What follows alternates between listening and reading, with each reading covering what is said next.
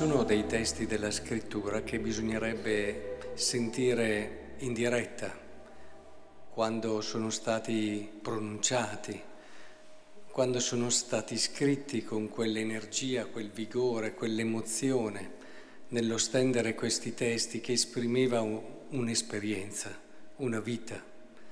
E quello di Giovanni è uno di questi testi che non capiremo mai finché non sentiremo l'emozione, la vibrazione del cuore di questa persona che ci sta dicendo che colui che era fin da principio, colui che abbiamo udito, sembra quasi dire, guarda che io l'ho udito, ho udito colui che era fin da principio, ho udito Dio, colui che ho visto, ti rendi conto che ho visto Dio?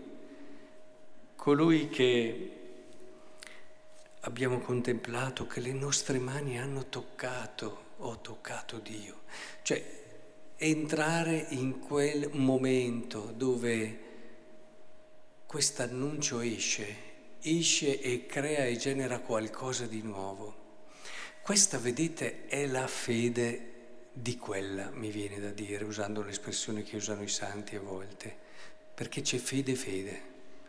Questa è fede di quella la fede chiamiamola matura, chiamiamola come crediamo, ma la fede che è arrivata a quel culmine che permette alla persona di ritrovarsi in Dio. Vedete, perché non è così scontato.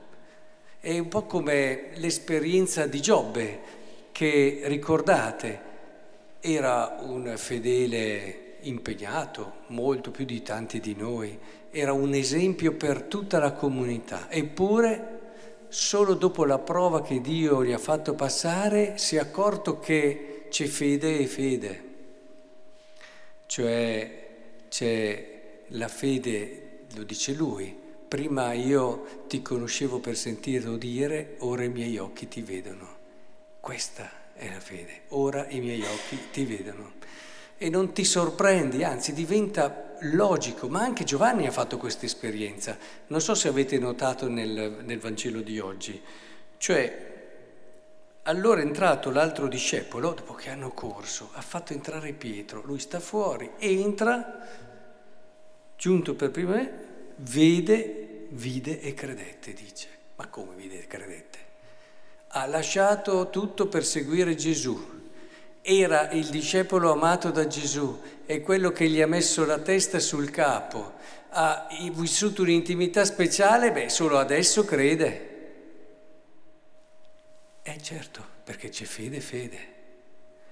Un conto è vivere, si può anche lasciare tutto per Signore, ma ancora non essere a quella fede dove tu puoi dire, ora i miei occhi ti vedono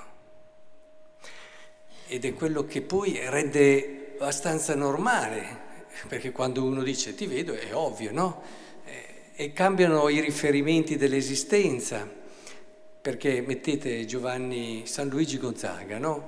Il suo superiore aveva lasciato tutto, aveva seguito il Signore, si era consacrato, però diceva, ma come fai Luigi? Ma come fai Luigi? In un'ora d'adorazione a non distrarti neanche un secondo. E Luigi gli diceva, a me mi chiedo io come si fa davanti a Dio a distrarsi. Cioè, quando tu sei lì che vedi Dio, come fai a distrarti? Cioè, capovolgeva la situazione. Quando tu vedi è tutto diverso. Ma non il vedere fisico di un'apparizione, è il vedere della fede, che è un'altra cosa.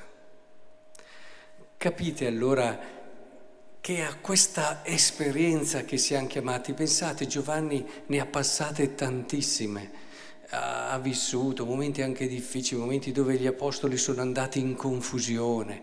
Tutto questo percorso, che è un po' quello che è anche il nostro percorso, ma finché non è passato attraverso la morte e la risurrezione di Cristo, Potremmo dirlo anche di Giobbe, anche se Cristo non c'era, finché non ha passato però quella prova che il Signore aveva preparato per lui, non c'è stato il passaggio alla fede di quella.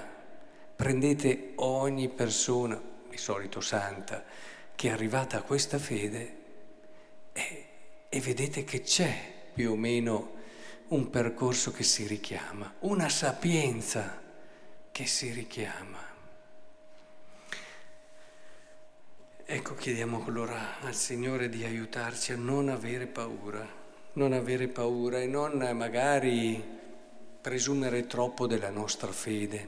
Mi piace tanto quel centurione, ma Signore, io ho fede, ma aumenta la mia fede.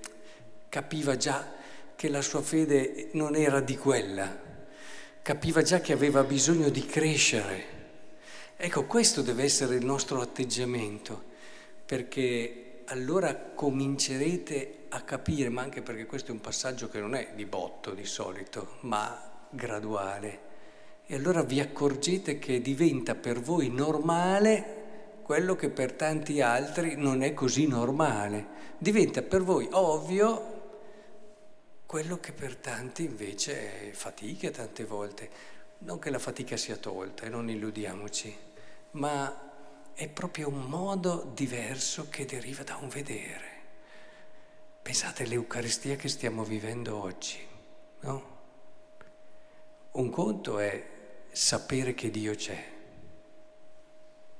e un conto è vederlo. Eh, mi colpiva sempre Padre Pio, che messa al mattino prestissimo naturalmente, la chiesa stracolma, e quello che colpiva era che era come se vedesse una persona, appunto, si celebrava come se dialogasse con qualcuno. E c'era già questo, ma da tanti altri era così, prendete San Filippo Neri, che sistematicamente andava in estasi, ma non è l'estasi, è che hai una presenza. Ma qualsiasi persona, magari, ma, magari molto meno appariscente, ma è quella la cosa che fa la differenza.